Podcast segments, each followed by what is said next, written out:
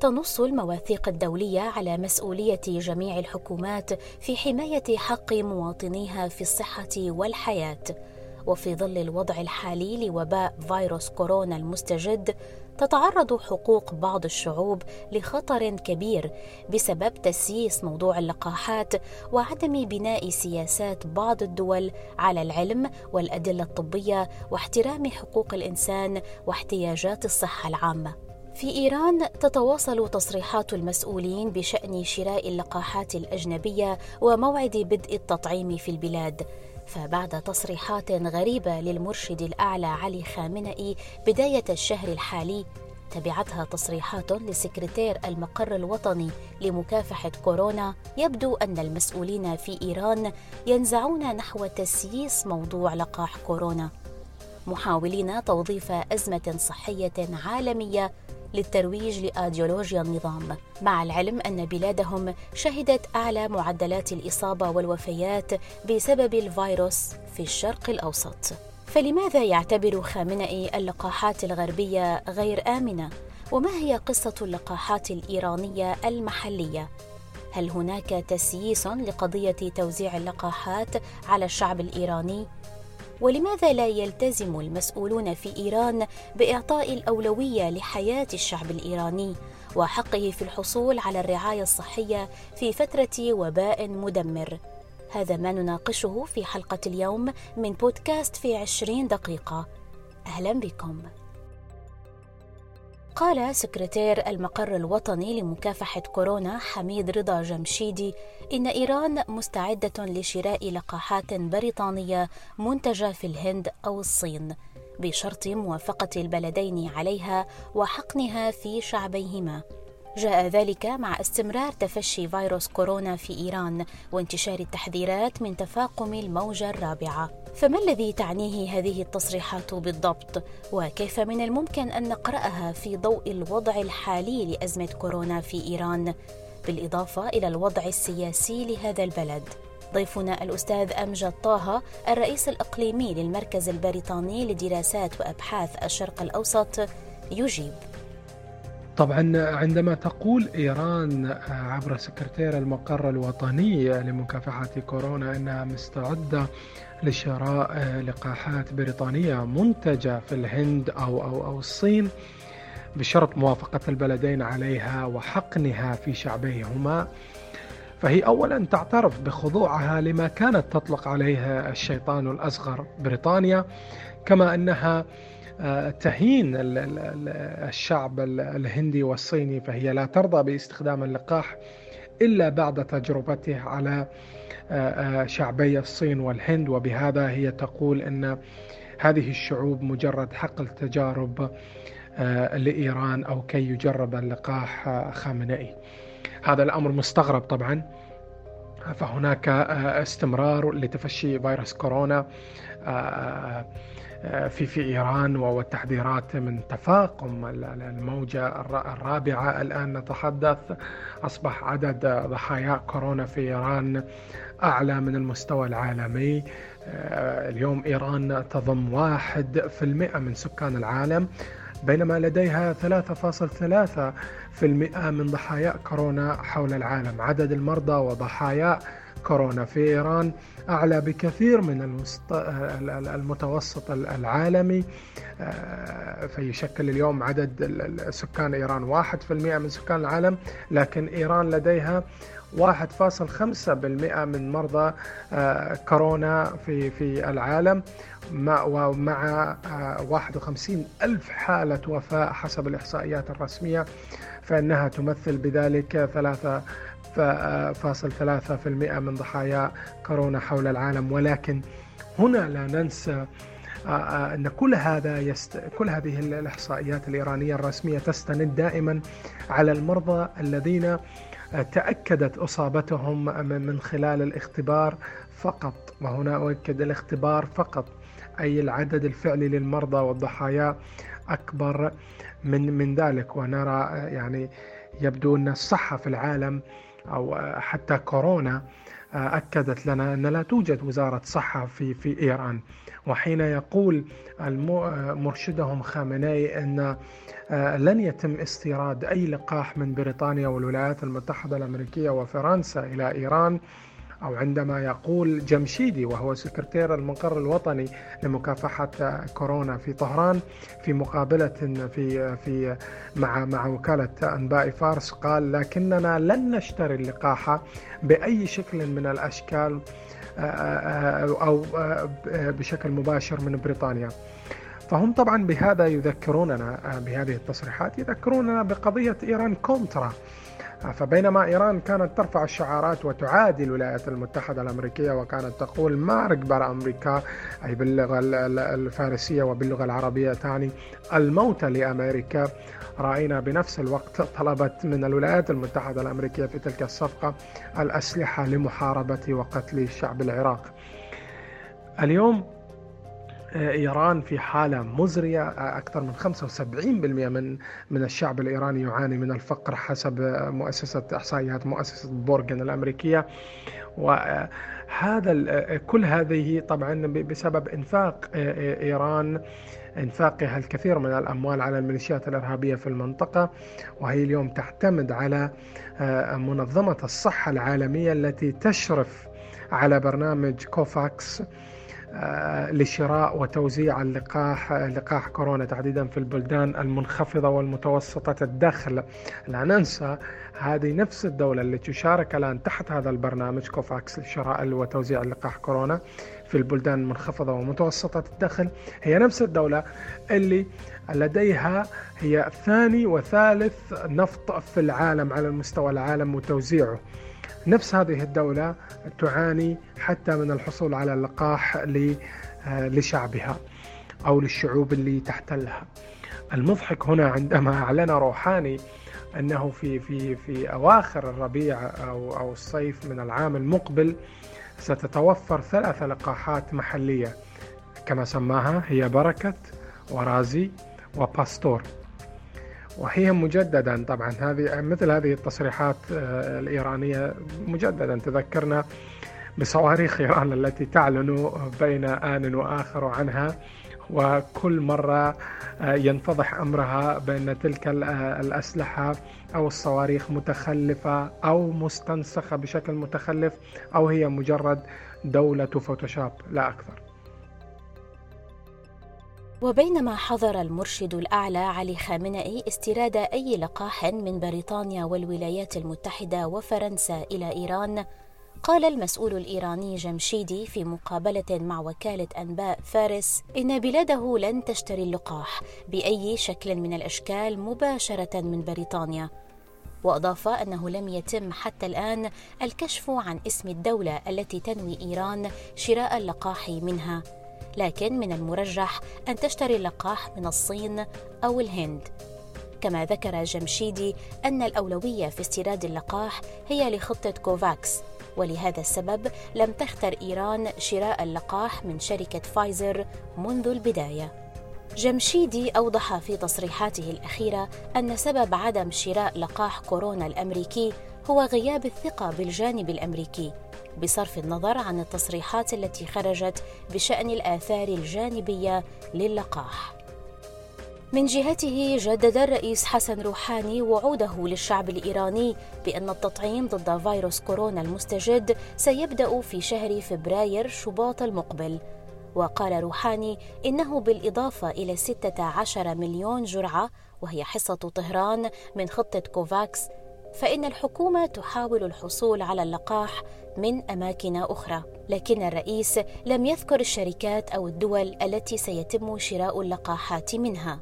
كما أعلن روحاني أنه في أواخر الربيع والصيف سيتم توفير 3 لقاحات محلية وهي بركة ورازي وباستور، مضيفاً أنه شرف كبير أن يكون لدى إيران لقاح محلي، لكنه من الضروري كما أشار روحاني أن تستورد إيران لقاحاً خارجياً إلى حين توافر اللقاح المحلي، من جهته أوضح وزير الصحة الإيراني أن اللقاح المحلي سينتج بكميات كبيرة خلال الربيع المقبل وأنه سيكون متاحاً للجميع، مضيفاً أن الاختبار البشري لهذا اللقاح تم بنجاح في المرحلة الأولى دون أي آثار جانبية، وأنه يجري حالياً إجراء المرحلتين الثانية والثالثة من اختبار اللقاح الإيراني.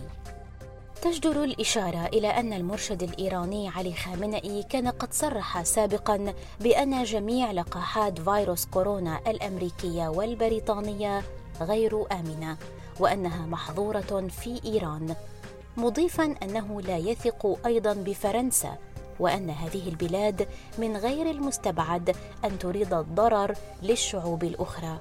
ومنذ ذلك الحين أدلى بعض مسؤولي الصحة الإيرانيين بتصريحات ضد لقاحات فايزر وموديرنا لدعم تصريحات المرشد الأعلى.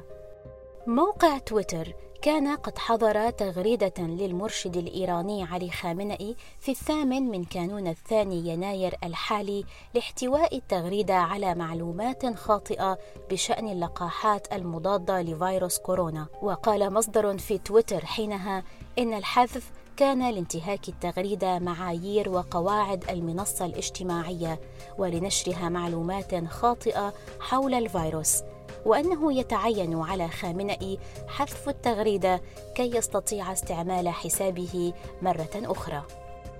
وكرد فعل على تصريحات المرشد علي خامنئي المتعلقة بلقاحات فيروس كورونا، قامت مجموعة من المنظمات الإنسانية منها Human Rights Watch ومركز حقوق الإنسان في إيران بالتوقيع على وثيقة تدعو خامنئي إلى السماح للإيرانيين بشراء أي لقاحات آمنة وفعالة بمجرد توفرها بغض النظر عن بلدها الأصلي.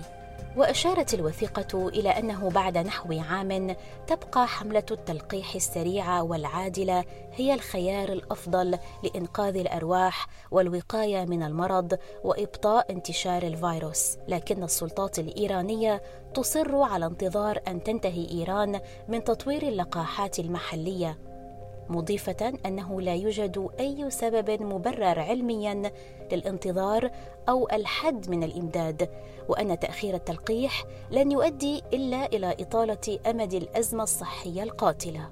كما حث المجلس الطبي الإيراني وهو الاتحاد الرئيسي للأطباء في إيران، حث الحكومة الإيرانية على شراء أي لقاحات متاحة ومثبتة علمياً في أسرع وقت ممكن دون تسييس الأزمة الصحية، مشدداً على أن جميع القرارات يجب أن تستند إلى العلم.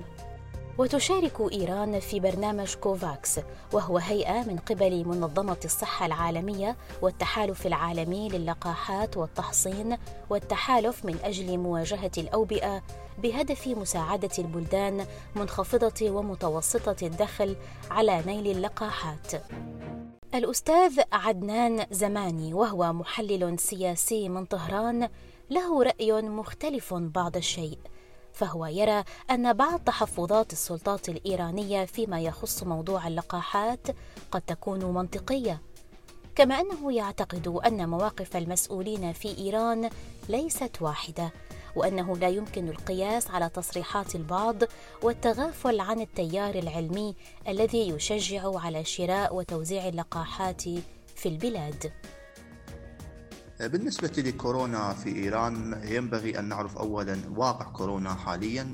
المعروف أن إيران تشهد تحسناً ملحوظاً بالنسبة لعدد الإصابات والوفيات بالفيروس، فبعد أو قبل شهور كان الوضع سيء للغاية وبلغت عدد الوفيات اليومية قرابة 500 حالة يومية، هذا يعني سجل رسميا، والإصابات أيضا تعدت 10,000 يوميا، لكن حصل تحسن ملحوظ بالنسبة للإصابات والوفيات، والآن وصل الأمر والإصابات اليومية قريب من 3,000 أو 4,000، والوفيات أيضا نزلت عن 100 حيث تقدر يوميا تقريبا 70 حالة. وهي حالات كما قلت يعتبر جيدة بالمقارنة مع الشهور والأسابيع الماضية. من جانب آخر ينبغي أن نعرف أن مواقف المسؤولين تجاه التعاطي مع الأزمة ليست مواقف واحدة، بمعنى أن هناك بعض الأطراف والجهات التي تؤكد على ضرورة أن تأخذ إيران المسار العلمي والمسار الذي تتفق عليه معظم دول العالم، بأن يتم استخدام اللقاحات التي نالت تأييد منظمة الصحة العالمية. لكن في جانب آخر من الأزمة هناك مؤسسات قيادية حساسة وأطراف مسؤولة تتحفظ على اللقاحات التي يتم إنتاجها في دول غربية مثل الولايات المتحدة وبريطانيا، وبالتالي فهم يتخوفون من أن هذه اللقاحات قد تكون ذات أهداف مشبوهة وقد تضر بمصالح البلد. وأعتقد أن بعض التحفظات هي منطقية، لأن المعروف أن هذه اللقاحات الأمريكية والبريطانية وعلى الرغم من تأييد منظمة الصحة العالمية إلا أنها لم تثبت عمليا فائدتها، وهناك الإصابات والوفيات في هذين الدولتين لا يزال كبيرا. وبالتالي فإن التخوف الذي يبديه مسؤولون في إيران له جانب من المنطقية ويمكن تبريره، بالتالي ليس الغرار غريبا لأنه كما قلت لا تزال هذه اللقاحات رغم التأييد منظمة الصحة العالمية إلا أنها لا يمكن أن تثبت أو لا يمكن القول أنها فاعلة 100%. هذا من جانب، ومن جانب آخر أيضا ينبغي أن نعرف أن أو هذه قراءتي أنا الشخصية، أعتقد أن إيران في نهاية المطاف ستأخذ بالمسار الدولي، بمعنى أن إيران لن تكون مستثناة عن الدول العالمية إذا ما ثبت اللقاحات البريطانية واللقاحات الأمريكية ثبتت فاعليتها وقد استخدمتها دول عدة في العالم، بكل تأكيد ستقوم إيران باستيرادها. وما صرح به السكرتير في اللجنة الوطنية لمكافحة كورونا بأنه سيتم شراء هذه اللقاحات، لكن ليس من الدولة أو ليس من بريطانيا والولايات المتحدة، وإنما من دولة ثالثة، بمعنى أن يتم التواصل مع دول حليف أو دول صديقة لإيران مثل روسيا أو الصين أو دول أخرى أو الهند، وهذه الدول تقوم باستيراد هذه اللقاحات، وبعد أن تتأكد فاعلية هذه اللقاحات تقوم إيران بشرائها واستيرادها. بالنسبة للداخل الإيراني هناك مطالب شعبية بضرورة أن يتم التعجيل في استيراد هذه اللقاحات وأن لا تضيع الفرصة، وينبغي أن تعمل الجهات المسؤولة قصارى جهدها في هذا السبيل لكي لا تضيع الفرصة بالنسبة لشراء واستيراد اللقاحات الثابتة علميا أو ذات الفاعلية بالنسبة لمواجهة الفيروس. مدينة قم التي تعتبر العاصمة الدينية لإيران عرفت كبؤرة لتفشي فيروس كورونا منذ بداية انتشار الوباء، حيث انتقل الفيروس من قم إلى أكثر من 15 دولة في المنطقة. وانتشرت الأسبوع الماضي أنباء عن نية برلماني إيراني استجواب وزير الصحة في البلاد على خلفية تصريحات أدلى بها المتحدث الرسمي باسم اللجنة الوطنية لمكافحة كورونا بشأن عدم التزام المراسم الدينية في قم بالبروتوكولات الصحية. وبحسب ما نقله موقع إيران انترناشنال، فإن التصريح الذي أدلى به المتحدث الرسمي للجنة المعنية بالاستجابة لتداعيات كورونا علي رضا رئيسي أثار ردة فعل عنيفة وصلت لأروقة المحاكم، إذ قال رئيسي إنه لم يتم الالتزام بأي بروتوكول صحي خلال صلاة الجمعة في مدينة قم. كما استعرض خلال إحدى الاجتماعات مقاطع فيديو تظهر الازدحام في مراسم عزاء في قم دون أي مراعاة لقواعد التباعد الاجتماعي، ما حدث أثار حفيظة رئيس لجنة الأمن القومي والسياسة الخارجية في البرلمان مجتبى ذنوري، الذي أعلن عبر تغريدة على تويتر أنه يعتزم استجواب وزير الصحة سعيد نمكي لأجل الاعتذار من الشعب. كانت هذه حلقة اليوم من بودكاست في 20 دقيقة، تحدثنا فيها عن قضية تسييس السلطات الإيرانية للقاحات فيروس كورونا المنتجة في الغرب. شكرا لكم على الاستماع إلينا، ونلتقي في حلقة جديدة على راديو الآن. إلى اللقاء.